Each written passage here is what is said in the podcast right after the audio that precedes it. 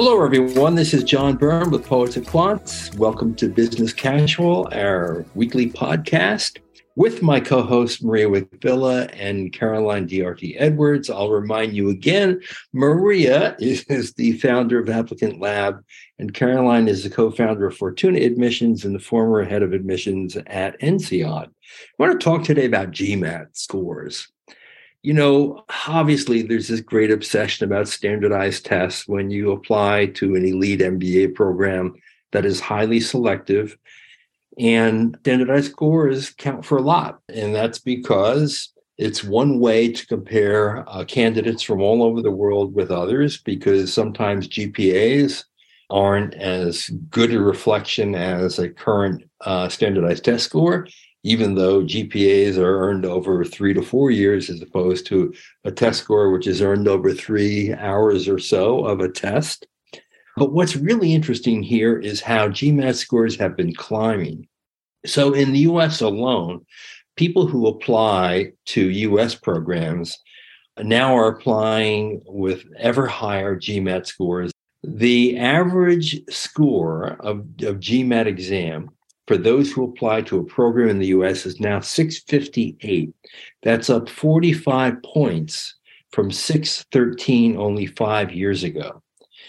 And just as interestingly are those who score 700 and up. In the US, in testing year 2021, roughly 23% of the exams had scores of 700 and up. That's compared to only 14% five years ago. That's a big jump. And in Australia and the Pacific Islands, 32% of the people taking uh, the GMAT exam now have scores of 700 and up. Maria, what do you make of this? So I think there are probably a lot of factors at play here.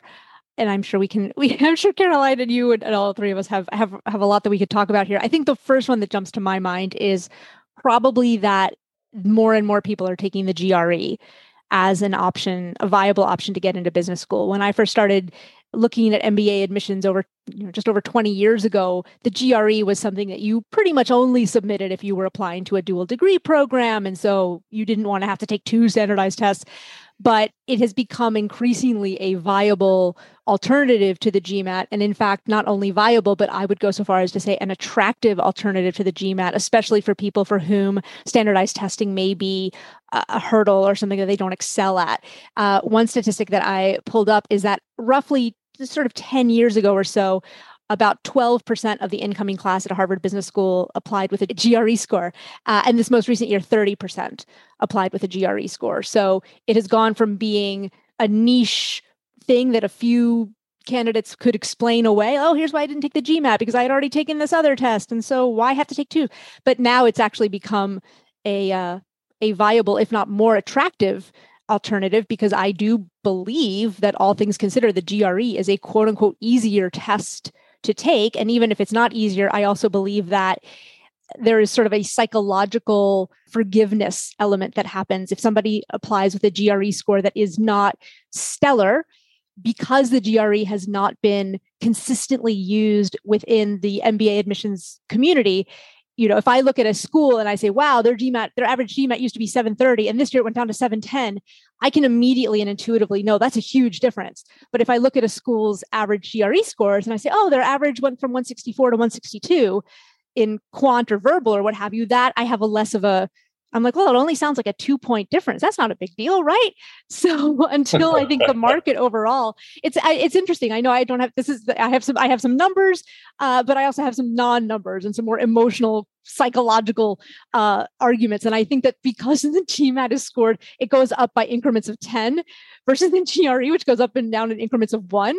And because I think that an increment of one difference in the GRE is a much larger swing in percentile difference versus a ten point swing in a GMAT score, you know, I mean, some of the top GMAT scores, you're in the 99th percentile if you have like a 760, 770, 780. and they, they don't report it within a different granularity of 99.2%, 99.8%.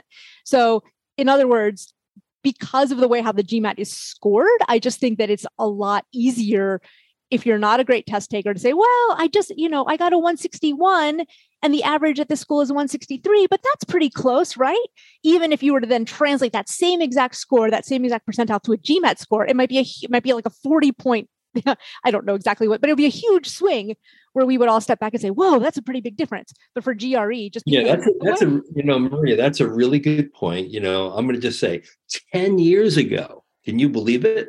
We ran a story. It's called "Schools Accepting Lower GRE Scores."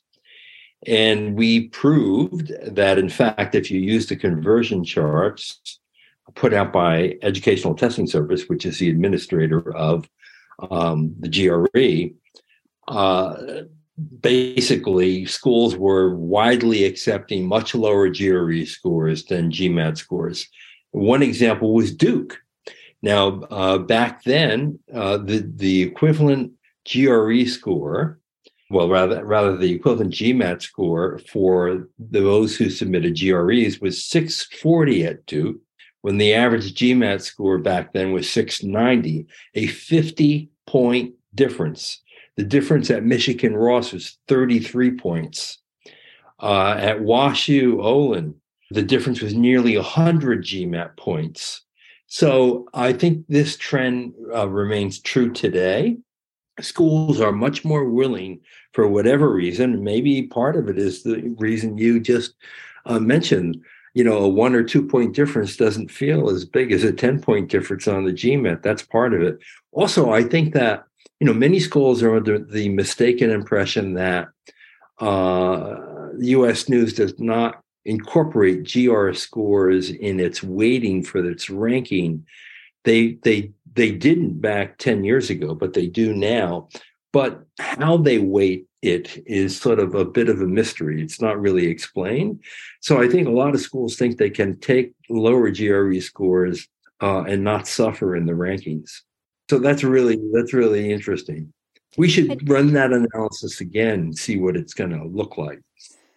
Just really quickly, that stat that you just that you just cited where you take if you take the ETS GRE to GMAT score converter so the average GMAT score for HBS for the most recent class was 730 if you take their average GRE score and put it through the same score converter uh, I believe it's a 690 and when you look at percentiles a 730 GMAT score is 96 percentile and a their the six uh, 690 GMAT score is an 84th percentile. So about a 10% swing, which is a pretty yeah, pretty big difference. That's fascinating. Now, it is true that uh, more non-traditional students take the GRE, and more women take the GRE, and you know that that that could have some impact on these numbers as well. I would think. Caroline, what's your take on these inflated GMAT numbers? Yeah, I do think there is an element of self selection going on here. So, as you say, yeah. um, people know that average GREs are often lower than the average GMAT, and therefore, if I'm not a good test taker, then I probably should go in the direction of the GRE.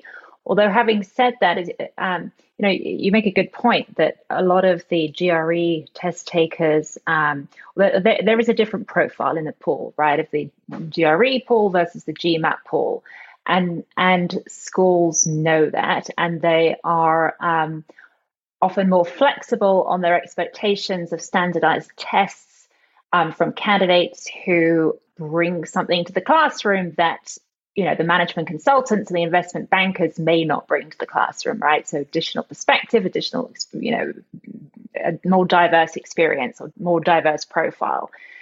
And i think therefore that if you are one of those more traditional candidates, you might not get as much leeway as you would otherwise expect if you take the GRE, right? Because the schools are are maybe taking candidates with lower GREs, but it's also because those candidates have those non-traditional profiles and therefore if you have that more traditional profile then you may you may be disappointed if you apply with a a GRE that doesn't match to, you know, doesn't map to a, such a strong GMAT, you might not, it, it might actually diminish your chances versus a candidate with a similar profile who applies with a GMAT um, and with a strong GMAT. So I think, you know, need to keep, keep in mind the difference in profile of the test takers. But there is, uh, you know, I think there's increasingly self selection going on here with um, many schools not requiring the test or um, test optional. And this is also happening in the undergraduate market in the US as well, with, you know, there's a lot of uh, inflation of SAT scores because students are not going to take the SAT if they don't have to, and they're not going to be good. Te- they're not good test takers. So I, I'm not sure where we end up. Right? it look it, it's an incredible increase that you've highlighted in this article. You know, it's remarkable how much it's gone up over the past five years. And is that going to carry on? Right? Are are candidates going to continue to self-select that they will only take the GMAT if they think they're going to do well on it, and therefore um, the average will will creep up and up. I'm not sure that, and and at that point, is it a very useful benchmark for for admissions, right? Because if people are only taking it if they're good at the test, then it's not really it, it, it's not a common data point. You know, the value of having something like the GMAT or the GRE, especially when you've got a very diverse pool, and you know this was very true when I was working at INSEAD you've got a diverse pool of people who come from all different educational systems, a lot of different countries, a lot of different backgrounds, you know, incredible diversity. The GMAT can be very useful as one common data point that people have, or, or the GRE, because everything else is completely different in their profile. And it's very difficult sometimes to compare candidates with very different backgrounds. And if you know, if you're getting a lot of applications from candidates who haven't got the test or have decided to take it only if they're going to do well, then I'm not sure how useful that is as, as a data point to compare people. True. And all, all you have to do is look at USC's Marshall School, right? Their latest uh, enrolled MBA class had an average GMAT of 732. That's up 25 points in two years alone. So, you know, looking at the overall inflation of GMAT uh, scores gives some understanding of how is it possible that USC Marshall could have a 25 point increase in the class average GMAT score to 732 against Harvard's 730 median. How is that even remotely possible? Well, it's because more and more people are scoring 700 and up on the test. Uh, and it seems, I mean, if you go to Australia and a third of the people are scoring 700 and up, and in the US alone, it's 23%, uh, it doesn't feel as special as it once was. And of course, you know, Maria, you'll point out that MBA admissions is holistic. Uh, standardized test is one of many elements that are considered. How important an element today do you think standardized test is? Well, to, to Caroline's earlier point, I do continue to think that standardized tests play a valuable role, perhaps not as a benchmark across the entire applicant pool. I do think that standardized tests should be seen within the context of a specific candidate's upbringing and their competitive bucket.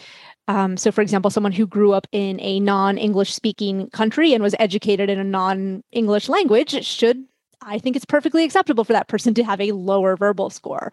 That is not to me an indicator of their intellectual capacity. So I, I do think though that there is there is absolutely a, a room for the for the standardized for the standardized test because you have so many different candidates from so many different backgrounds uh, and so you know these different universities all have completely different grading systems and it's just it's a huge nightmare to try to to try to figure out some sort of a way to measure them. At a certain point you do have to choose better versus worse candidates because otherwise you know you can't accept 100% of them.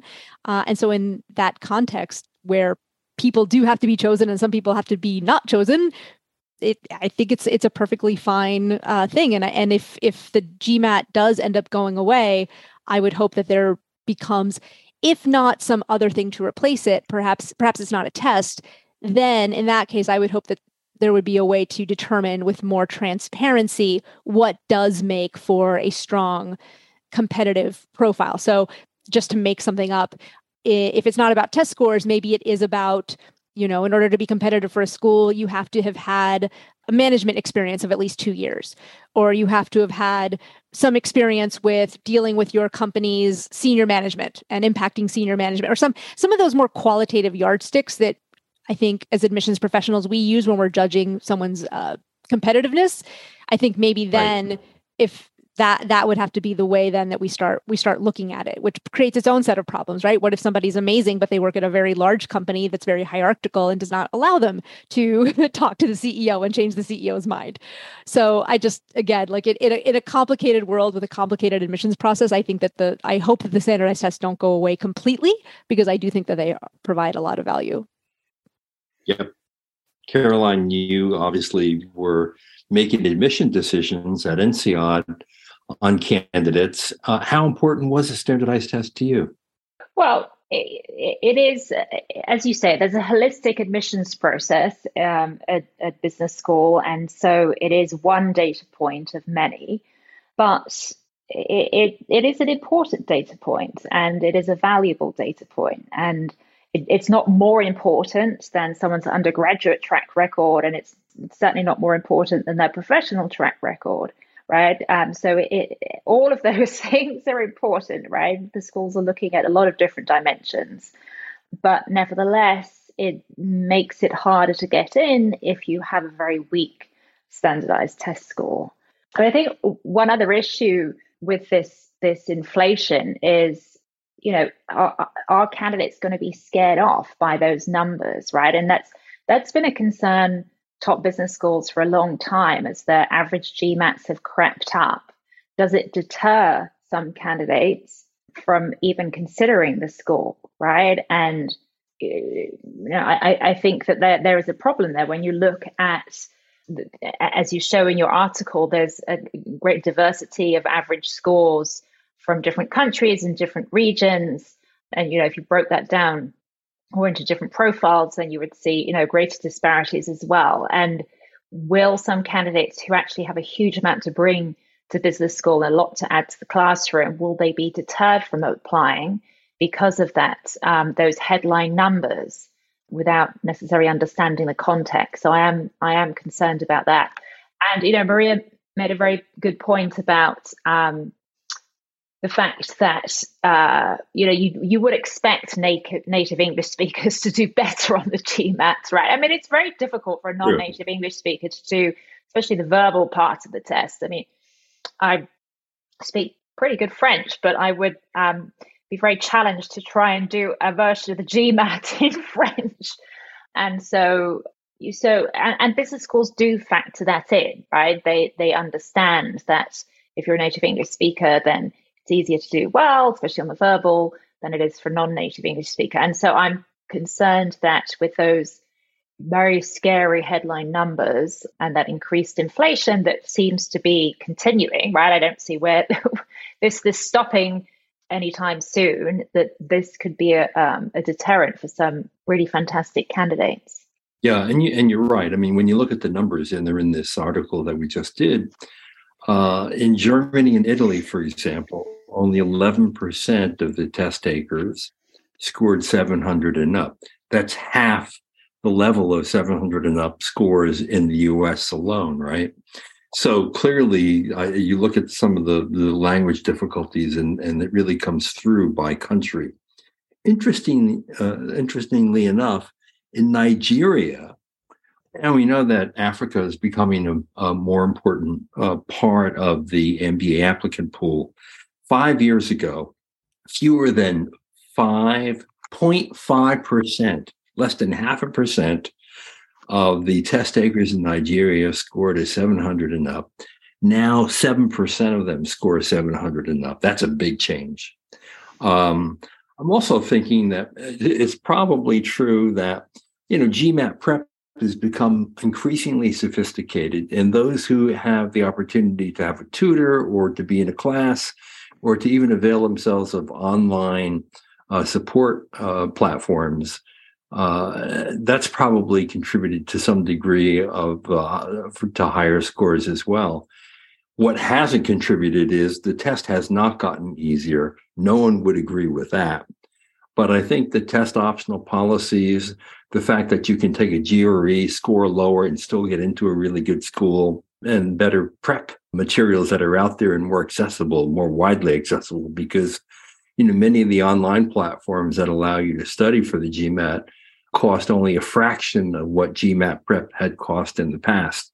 I think that's an element of this somehow. Now, I also wonder, you know, if you're an admissions official and you're reading about this GMAT inflation, and it's pretty significant, how does that change the way you look at the score? What do you think, Maria?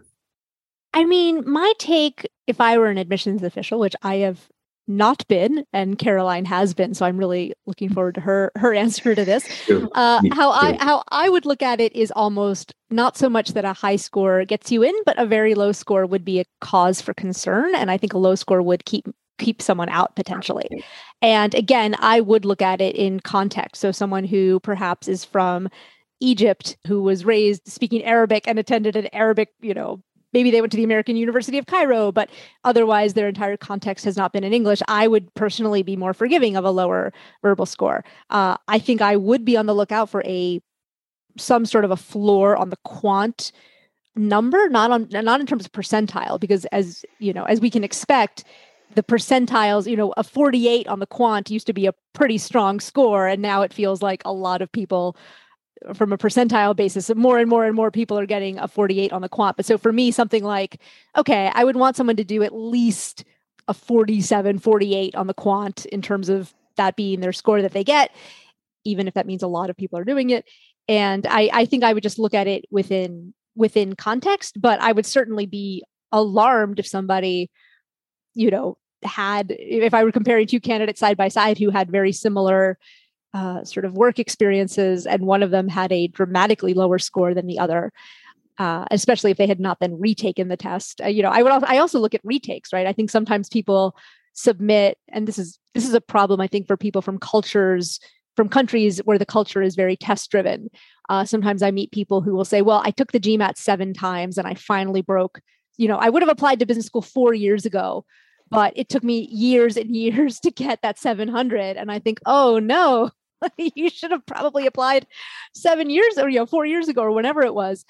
So but then and also like i tell people like you realize that they can see they ask how many times you've taken the test. And so if somebody has taken the test once and got a 700 and someone else took the test seven times or six times or whatever that limit is and got a 700 you realize that it's a little bit less impressive if it took you that many tries to get to that level. So I don't know. Although, although doesn't doesn't it demonstrate how bad you want it, and and it's kind of like the fire in the belly metric, because oh. people who have that fire in the belly are more likely to be successful than those who don't. I mean, there's fire in the belly, and then there's setting yourself on fire to, to, accidentally. I I just you know eh, how bad do you want it doesn't necessarily mean anything if you're not that bright right? How badly yeah. i want it. I want to i want to become a professional i want to become the starting center for the chicago bulls and i want that really badly but the fact is i'm a five foot zero middle-aged woman. Like it's not going to happen. So no matter how badly i want it I, I mean I, I can appreciate the tenacity involved right? It definitely if somebody gets a low score and then they don't retake that to me is a bit of a red flag. Like well did you not look yeah. at what the requirements are? Did you did you think that we wouldn't notice. So at least at the minimum, I think a retake does show some level of commitment. Uh, but I think there's yeah. also a, a, level where it just gets to be a little like, you know what, maybe you maybe you should just apply for a, a, a school that is not the school that you initially were hoping to get into. Uh, and yeah, it's interesting. You know, for, for this story, we interviewed uh, the person at uh, Kaplan uh, Test Prep, and uh, that person mentioned that there's no longer a stigma about taking the GMAT multiple times. Uh, and in the past, there had been a bit of a stigma. And as we do know, there are business schools who tell people, hey, take the GMAT again, get, get another 20 points, and we'll admit you. That does happen. And I'm sure you might have seen that in some of your clients. Now let's go let's go back to that other question. The central question is how does an admission official interpret these higher numbers? And let's go to Caroline on that since she actually had to make these decisions at one point. Well, I mean, it, it very much depends on the, on the context of the candidate, right? So the schools um, know that certain candidates typically do better than others on the GMAT, and they will have that in mind when they're evaluating a candidate. So you know, as we've said, if you've if you've got if you've got an otherwise strong profile and you're from a background where candidates typically do well on the GMAT, but you don't do well on the GMAT, right? You're going to be compared to other candidates who have done well on the GMAT. So it's just, it's not going to look good. So it, it really depends on who you are. So that, you know, they'll definitely be looking at the profile and and they will have certain expectations of how a candidate should do. But at a certain point, you know, the, it, it doesn't make a lot of difference, right? If a candidate gets to 740 versus a 750 versus a 760 versus a 770, right? Once you've met a certain benchmark, and I agree with Maria that you know that quant score can be very, very important, um, especially for profiles where the candidate may not have a lot of quant experience in their work and may not have a strong quant academic background from their undergrad, that, that quant becomes very important.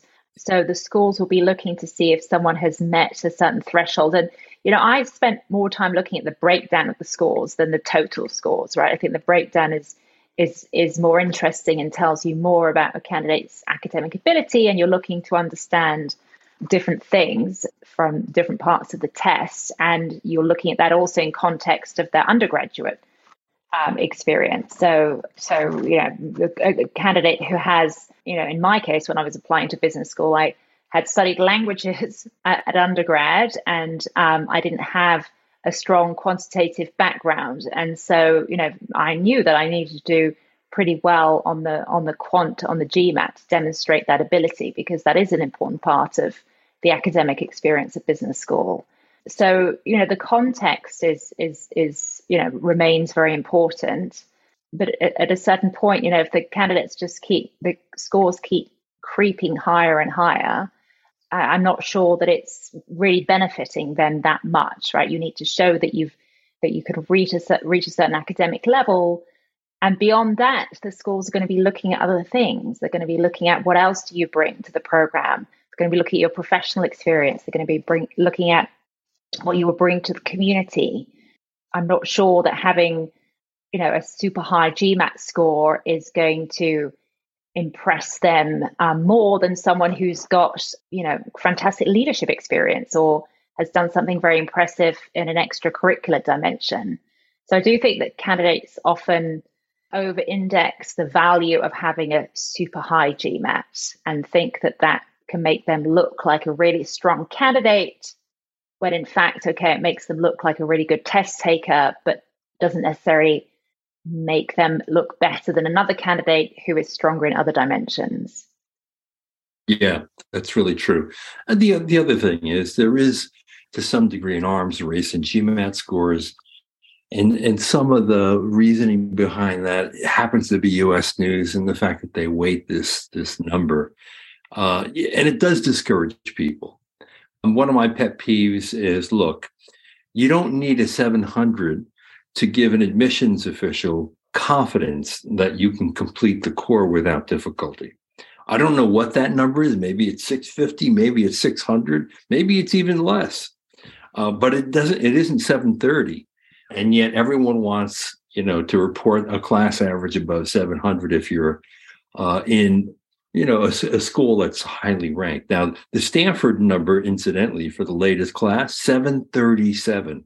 That's going to turn off a lot of people. A lot of people are going to say, hey, I don't have a shot at Stanford if I'm not, you know, way up there uh, with a GMAT score, and people are uh, not going to apply. And that's a sin because obviously we do know that admissions are holistic.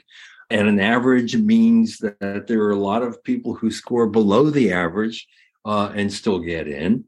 But you look at 737 and you say, wow, if I'm sitting at 680, I don't have a chance. Why should I even bother and apply?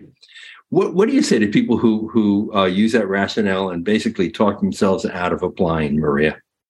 Well, I think, first of all, if you're going to use that rationale and talk yourself out of applying, you're probably not the sort of person that Stanford wants anyway, right? That's, that's yeah. I, am being really serious. Like, Stanford's looking for people who are going to change lives, change organizations, and change the world. If you see a single barrier, potential barrier to your acceptance, and you give up, you're probably not the sort of person who's going to change the world in general. Uh, and so, yeah, I mean, of course, it's a 737 because they accept people who are you know truly exceptional and people who are truly exceptional in one dimension of life are often truly exceptional in lots of dimensions. And so, of course, they're going to be the sorts of people who do very well on the test. What I would tell that person on a pragmatic level, you know, uh, to their face, as opposed to what I would just say to myself in my head, which is the part I just said out loud, is I would just uh, this is ex- this is the perfect candidate. Where if let's assume that everything else is perfect, like they had launched a new division of their company and expanded their company into a new market and turned around a failing division and all that stuff that I know Stanford loves to see, amongst other things. Let's say that they had that, but they had a 680 GMAT. I would just say take the GRE.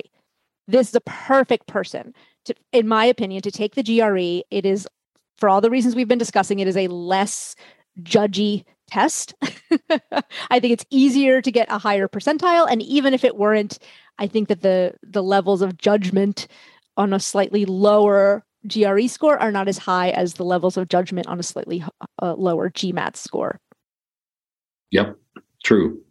Okay, for those of you out there who want to look at our story, it's called GMAT score inflation. Now, nearly 20% of test takers are scoring 700 or higher. We have uh, the numbers by country and region of the world uh, for the latest year, uh, as well as five years earlier. So you can see uh, how inflated scores have actually become. Well, Maria and Caroline, thanks once again for your insights. Really appreciate them. And for all of you out there, thanks for listening. This is John Byrne with Poets and Quants.